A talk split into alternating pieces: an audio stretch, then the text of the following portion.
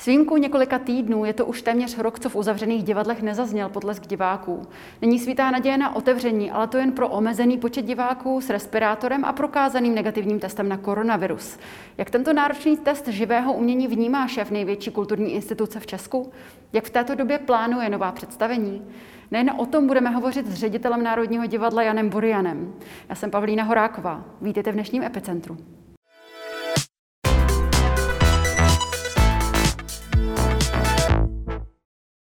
Dobrý den, pane řediteli, děkujeme, že jste si na nás udělal čas. Dobrý den, hezky vás zdravím všechny. Vy jste ředitelem Národního divadla od roku 2013. Co pro vás zatím bylo tím nejtěžším momentem? Těžkých momentů je spousta, ale všechny ty těžké momenty překonala ta současná situace, protože všechno, co jsme řešili předtím, personální věci, rozpočet, tady různé diskuze, kdo má, nemá být šéfem kterého souboru, to všechno směřovalo vždycky k divákům, vždycky směřovalo k tomu, že chceme zlepšit úroveň představení a celého programu, které Národní divadlo nabízí. Dneska pracujeme bez odezvy a to je samozřejmě to nejhorší, co se může živému umění stát. Mhm. Česká divadla nebo česká kultura, živá kultura je skutečně uzavřena už téměř rok. Uh, troufl byste si říci, že je to ta nejtěžší zkouška, zatěžkávací zkouška, kterou prochází ta česká novodobá kultura? Já jsem optimista. České divadlo samozřejmě přežije, jako přežilo komunismus a fašismus a i nejrůznější epidemie, které byly předtím.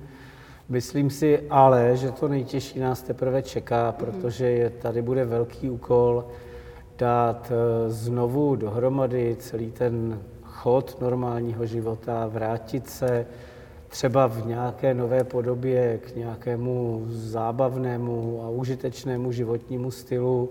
To se bude určitě vázat na potřebu obnovit ekonomiku, která je vrstevnatá, kde třeba služby tvoří 60% HDP. Takže myslím hodně na to, co nás čeká nejen v příštích měsících, ale i v příštích dvou, třech letech. Hmm. Je jisté, že ty kulturní ztráty asi nedokážeme vyčíslit, přesto eh, se pojďme podívat alespoň na ty finanční. Vy jste eh, po té uzavřené jarní sezóně uvedl, že Národní divadlo muselo zrušit kvůli koronaviru od března do 2. července 400 představení a v penězích muselo vrátit něco přes 53 milionů korun. Jak je ta situace teď? Tak v tom loňském roce celkový propad Národního divadla byl 231 milionů korun. My jsme z toho třetinu uhradili úsporami a dvě třetiny nám uhradila e, mimořádná státní dotace, ale zrušili jsme těch představení nakonec 684, protože samozřejmě pak nastal ten říjen a listopad a prosinec. Na, jenom na vstupném jsme vraceli 76 milionů korun, což byly ty vstupenky, které byly zakoupeny půl roku dopředu. Ta situace dnes je zase znovu ještě obtížnější, protože my od listopadu už lístky neprodáváme. Takže sice nevracíme, ale ono to vyjde na stejnou, protože nemáme tržby.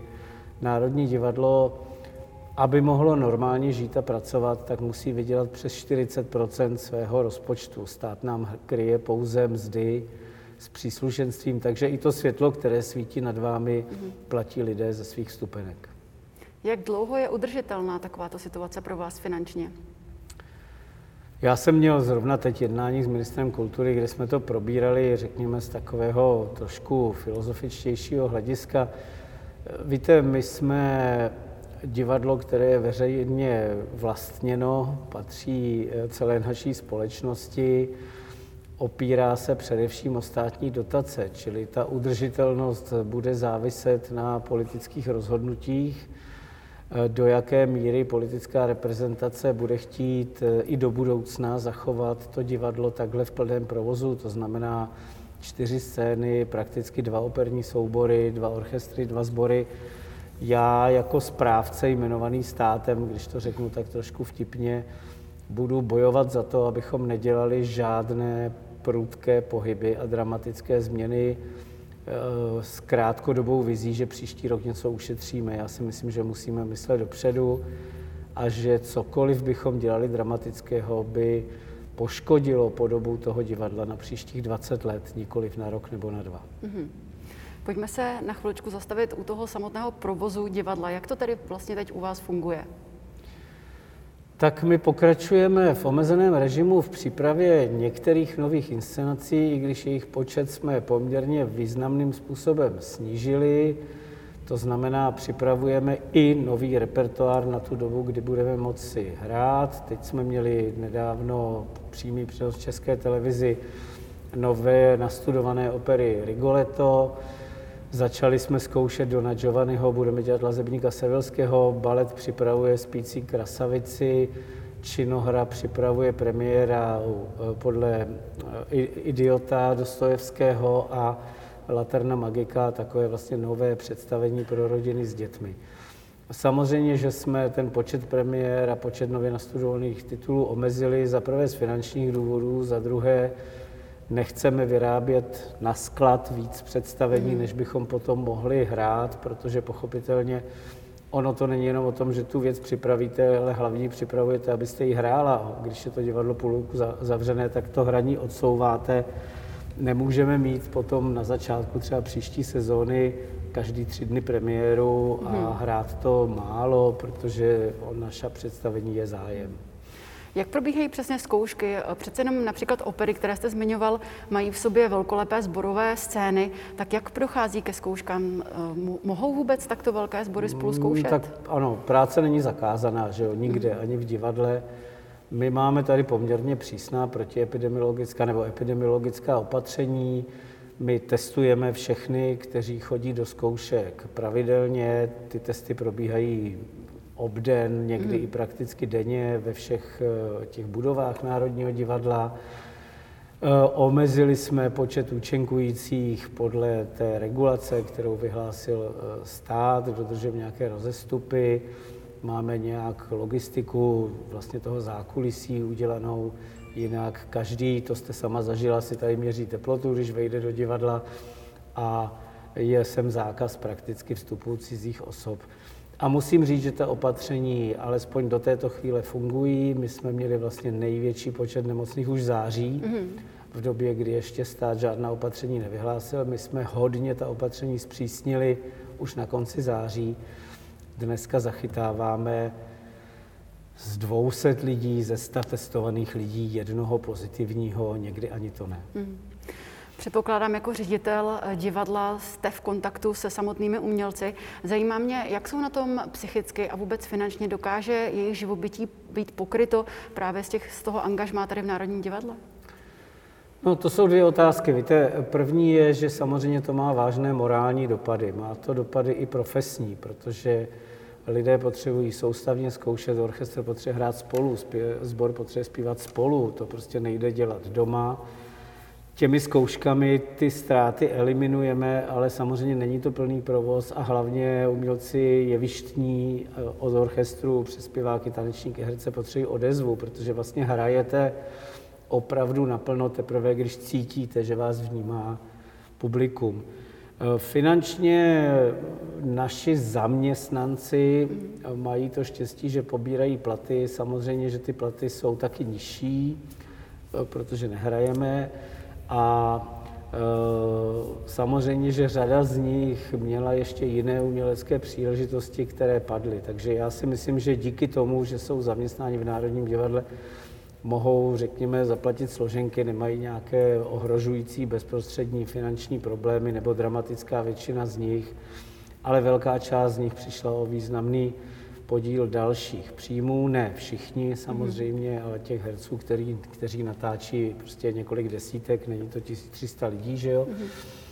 No a e, teď máme příslip pro tento rok, že stát teda to odměňování bude hradit. Jiná situace je našich e, hostů, mm. to mhm. znamená lidí, kteří s námi spolupracují ne jako zaměstnanci, a těch jsou e, stovky jak ze zahraničí, tak ale i domácích, protože i řada českých pěvců je na volné noze a pracuje v několika divadlech najednou. A ti, pokud vím, ty problémy už opravdu začínají pocitovat a začínají být nervózní, protože i řekněme ti úspěšní z nich měli nějaké rezervy, no ale tak víte, jak to je, každý člověk má rezervu na tři měsíce, maximálně na hmm. půl roku, ale když to trvá rok, tak to začne být problém, zejména u těch mladších. Mm-hmm.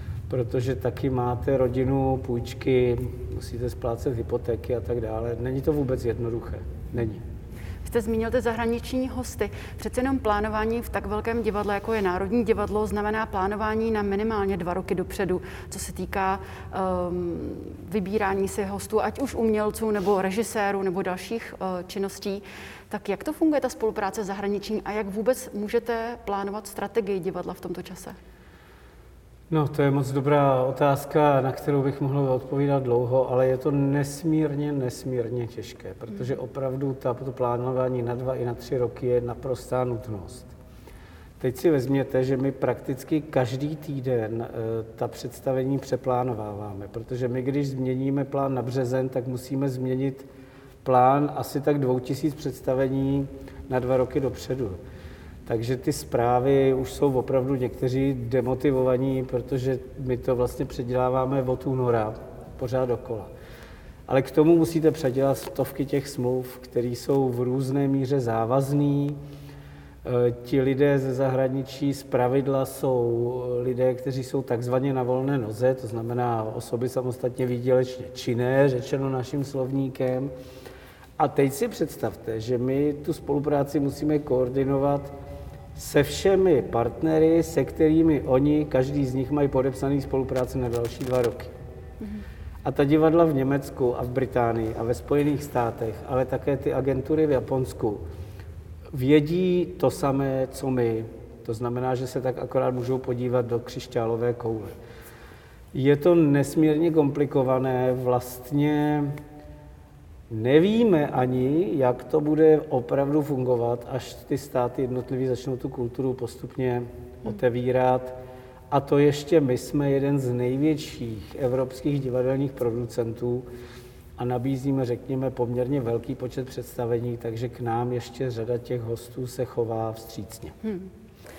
Nenabízelo by se tedy uh, udělat něco podobného jako například eh, Metropolitní opera nebo New Yorkská Broadway, které prostě oznámili, že celá ta sezóna uh, se ne, nebude dít. Místo toho těch, těch nadějí, toho otevírání, uzavírání. Podívejte se, tam jsou jiné pracovní právní poměry a k tomu, co říkáte, je třeba přidat informaci, že Metropolitní opera také všechny zaměstnance propustila. Mm-hmm.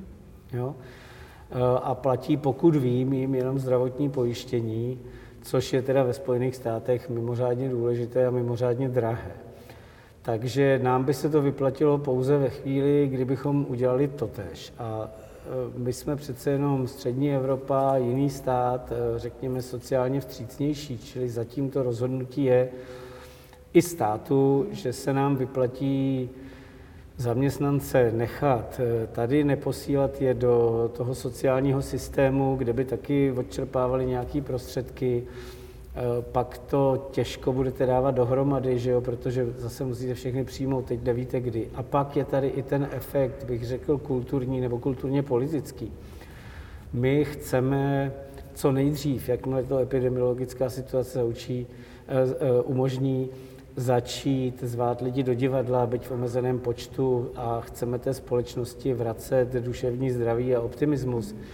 Myslím si, že říct u nás, tak nedá se nic dělat, prostě budeme hrát až za rok, eh, by mělo tak strašně negativní dopad do celé společnosti, zejména ze strany Národního divadla. Protože vezměte si, ono také postavení metropolitní opery ve americké společnosti je úplně něco jiného než postavení Národního divadla v české kultuře. Národní divadlo bylo na začátku naší státnosti. My jsme museli vybojovat poměrně velkou bitvu vůbec o obnovení české národní kultury. Eh, je nás míň obyvatel, než je v celém New Yorku. Čili ta pozice je úplně jiná. Z tohohle hlediska já jsem rád, že zatím fungujeme dál a neděláme to tež. To uzavření divadel by se, je, by se dalo říci, že je historicky eh, největší kontinuální pauzou v, v otevír, otevřených divadel. Um, vy jste už hovořil o tom, že jste jednal s panem ministrem Zaorálkem v pátek. Mohl byste nám tedy eh, říci nějaké závěry, ke kterým jste došli? Zajímalo by mě uh, hlavně to, jestli jste se už domluvili na tom, kdy případně za jakých podmínek by se ta divadla mohly otevřít. Jednali jsme spolu v pátek a měli jsme spolu schůzku i dneska ráno, což vám určitě můžu prozradit, protože na tom není nic tajného. My jsme domluveni s Ministerstvem kultury, že e, otevřeme divadlo ve třetím stupni toho protiepidemického systému pro 30% diváků bez povinných antigenních testů pro diváky s dodržením všech těch rozestupů, omezených kapacit a tak dále. To je, řekněme, společný názor e, té scény živého umění, nejenom Národního divadla, ale taky těch ostatních sektorů a Ministerstva kultury. Samozřejmě, že to definitivní slovo má ministerstvo zdravotnictví a vláda. My jsme se domluvili, že pro nás nemá smysl otvírat pro 20 diváků mm-hmm. ještě eh, tady provádět nějaké kontroly povinného testování, protože upřímně řečeno nevím, jak bychom to dělali a uh, považovali bychom to za další překážku. Vemte si, že v hledišti sedíte z rozestupy, eh, s respirátorem FFP, Tady se může vyvětrat až 12krát za hodinu, eh, normálně tak 6krát třeba, když to pustíme na půlku. Nesmíte si dát limonádu ani z brčka, ještě vás rozdělíme do sektoru, ještě vám změříme teplotu, šaháme na programy rukavicema. Já si myslím, že už to prostě nemůžeme přehánět, radši o týden déle počkejme. Jak to bude, ale upřímně řečeno, ani já, ani minister kultury v této chvíli nevíme protože ta situace se každým dnem mění. Co ale já si myslím, že teda vláda by dělat měla velmi intenzivně a všechny rezorty, je kromě toho řešení té bezprostřední epidemické situace a rozhodování o tom, že teda dobře, za 14 dní bude stupeň 4 a za další Eh, měsíc stupeň 3 my opravdu musíme začít myslet na to, co budeme dělat se společností, s ekonomikou a s kulturou příští dva roky. Mm-hmm. A to je výsostně politické rozhodnutí, včetně toho, jak bude vypadat rozpočet, jak se Česká republika zadluží nebo nezadluží, jestli budeme provádět restrikce nebo naopak vsadíme na to, že se všechno rychle obnoví a naše ekonomika se zpamatuje, v což já pevně věřím. Protože lidé potřebují vidět tom dlouhém tunelu na konci aspoň svíčku. Mm-hmm. Jo, já si myslím, že děláme trošku chybu, že jsme zaklopení v těch příštích týdnech. Jo? Že ty příští týdny musíme vydržet eh, a já myslím, že po tom roce už je trošku jedno, jestli to bude o 14 dní delší nebo o týden kratší. Ale já myslím, že prostě i když řekneme lidem dobře, tak normální dovolená bude přes příští rok, že to je pořád lepší než říkat, eh, my teď nic nevíme, počkejte dvě hodiny nebo tři dny. Cítíte dostatečnou oporu ve vládních představitelích? Eh, připomenu například slova představitele státu Miloše Zemana, eh, který v říjnu řekl, umělci vytvořili svá nejkrásnější díla tehdy, když byli hladoví, nebo někteří vládní představitelé hovořili o kultuře, o umění jako volnočasové, kvalit, eh, volnočasové aktivitě. Když tato slova slyšíte, máte dostatečnou důvěru v to, že ta jejich rozhodnutí budou správná směrem ke kultuře? My máme dobrou spolupráci v tomhle směru s panem ministrem Zaorálkem. Já se do zbytečných komentářů nechci pouštět, ale jenom bych poopravil pro veřejnost. Víte, William Shakespeare psal pro královský dvůr, měl poměrně velký dům a rozhodně nadprůměrnou životní úroveň a je považován za jednoho z největších dramatiků eh, na země kouli. Podobně i známý francouzský dramatik Molière, byl dvořanem a jeho divadlo bylo podporováno tehdejší vládou, což pravda byla vláda monarchická. Takže ono to s tou chudobou je takový trošku mýtus, který se tady vytvořil, řekněme, ve druhé polovině 20. století, jak ti naši národní obrozenci trpěli, netrpěli dokonce ani všichni národní obrozenci řada z nich měla velmi dobré vztahy se šlechtou. A mimochodem česká šlechta eh, významným způsobem přispěla i ke stavbě této budovy. Nebyla to jenom sbírka mezi chudými lidmi. No a co se týká volnočasových aktivit, to řeknu kriticky. Eh, víte, to je takový zase starý postkomunistický výraz. Člověk přece nežije tak, že jeho povinností je chodit do práce a dobře se vyspat. A když mu zbyde čas, tak smí jít na večeři do divadla nebo jet na lyže. Život je komplex, kde pro každého je úplně něco jiného důležitý. A ujišťuju vás, že je spousta lidí, kteří chodí do práce nerada a nejvíc ze všeho se těší do divadla. A je spousta lidí, kteří miluje svou práci a do divadla jdou, protože to baví manželku. A já bych nikdy ten život už ve vyspělé společnosti nerozděloval na to, co je jako že co musíme, protože nám to stát nařídí. To bylo dřív, jo, že jste v občance musela chodit do práce. Mm-hmm. Dneska dokonce nemusíte chodit ani do práce. A přesto můžete chodit do divadla. Když se podíváme na ty dlouhodobé následky, která eh, jsou spojená s těmi opatřeními v boji proti koronaviru, jaké si myslíte, že ty dlouhodobé dopady na kulturu budou? To je těžká otázka. Eh, eh, dlouhodobé dopady, no, já doufám, že budou střednědobé, jo? A dokonce si myslím, že dlouhodobě my na to můžeme vydělat. Mm-hmm. Protože já si myslím, že jestli k něčemu ta krize je dobrá, že najednou, jak lidi jsou vlastně napůl ve vězení, jo, a mají strašně omezený spektrum života, že si velká část společnosti začíná uvědomovat, co je v tom životě opravdu důležité. A já mám spoustu reakcí jako divadelní ředitel, jak, jak jako lidem došlo, jak strašně potřebují chodit na koncerty a do divadla, jak je to pro ně důležitější, než já nevím, mít doma uklizeno, což si třeba před rokem nemysleli. Jo. A já myslím, že jestli ta doba poslouží k tomu, že se domluvím, že, že ta společnost si uvědomí, že jsou rodina, láska, přátelé, posezení s kamarády, že i takový posezení kolem táboráku a zpívání nějakých, řekněme, i naivních písniček je pro to naplnění životní daleko důležitější, než jsme si mysleli.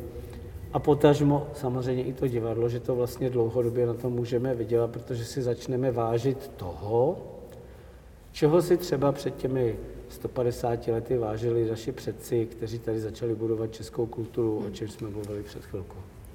Ono se ukázalo, že i vzhledem k těm drsným, tvrdým opatřením eh, si umí s nimi eh, kultura česká poradit. Vzniklo spoustu nových eh, projektů. Národní divadlo se pustilo do podcastu s podtitulem Národ tobě. Jak se vede podcast? Je o ně velký zájem? No, tak měli jsme za, nevím, první dva týdny 8 tisíc poslechů unikátních. Je to úplně náš nový projekt, mám z něj radost, podílí se na tom všechny soubory, můžete tam slyšet o, o inscenacích, takový dramaturgický pohled, takový populárnější pohled a, a našich umělců a magazín o Národním divadle. A samozřejmě my jsme se taky pustili do různých přímých přenosů. Dvě premiéry Činohra dokonce připravuje jenom online, jako vlastně filmové projekty a tak dále. Čili e, lidi hledají cestu, jak spolu mluvit jo, což je vlastně na tom to nejhezčí a je jedno, jestli to stream, podcast nebo třeba edukační video pro střední školy. Ale čím víc hledají spolu tu možnost, jak spolu mluvit přes ty obrazovky, tím víc jim dochází, jak je důležité, abychom spolu mluvili takhle. My tady spolu sedíme, vidíme se, jak na sebe reagujeme, vidíme, jestli cítíme, že ten rozhovor je příjemný nebo nepříjemný. To by se nám nikdy vlastně nepovedlo, kdybychom na sebe koukali přes nějaký Skype nebo mm-hmm. to je jedno, jakou aplikaci. Takže to má smysl a díky za to, že nám to dochází. Poslední otázka. Zmiňoval jste to, že na to nejtěžší nás ještě čeká, přesto jste řekl, že jste optimista. Na co se tedy teď nejvíc těšíte? Já se těším opravdu na to, až uvidíme, že za tři týdny budeme moct otevřít divadlo a zároveň to uvidíme za situace, kdy to nebudeme otevírat na tři týdny, ale už na několik zase let. To je totiž to důležité. Otevřít něco na 14 dní a znovu zavřít umí každý. My potřebujeme opravdu predikci nějakou dlouhodobější. No a nejvíce těším na živé divadlo. Je to strašně jednoduché, protože já se taky na všechno dívám online a snažím se na ty zkoušky vlastně moc nechodit, abych šel příkladem jako ředitel a nechodil tam, kde to není bezpodmínečně nutné a ujišťuju vás, že to je prostě daleko méně zábavný, než to slyšíte tu hudbu živě. Hmm. Tolik ředitel Národního divadla Jan Burian. Já vám děkuji, že jste zodpověděl všechny naše otázky. Já vám děkuji, že jste se zajímali. Hezký den. A to už je z dnešního Epicentra vše. Já jen připomenu, že záznam tohoto dílu společně s těmi ostatními naleznete jako vždy na blesk.cz. Já se s vámi pro dnešek loučím z budovy Národního divadla. Krásný den a na viděnou.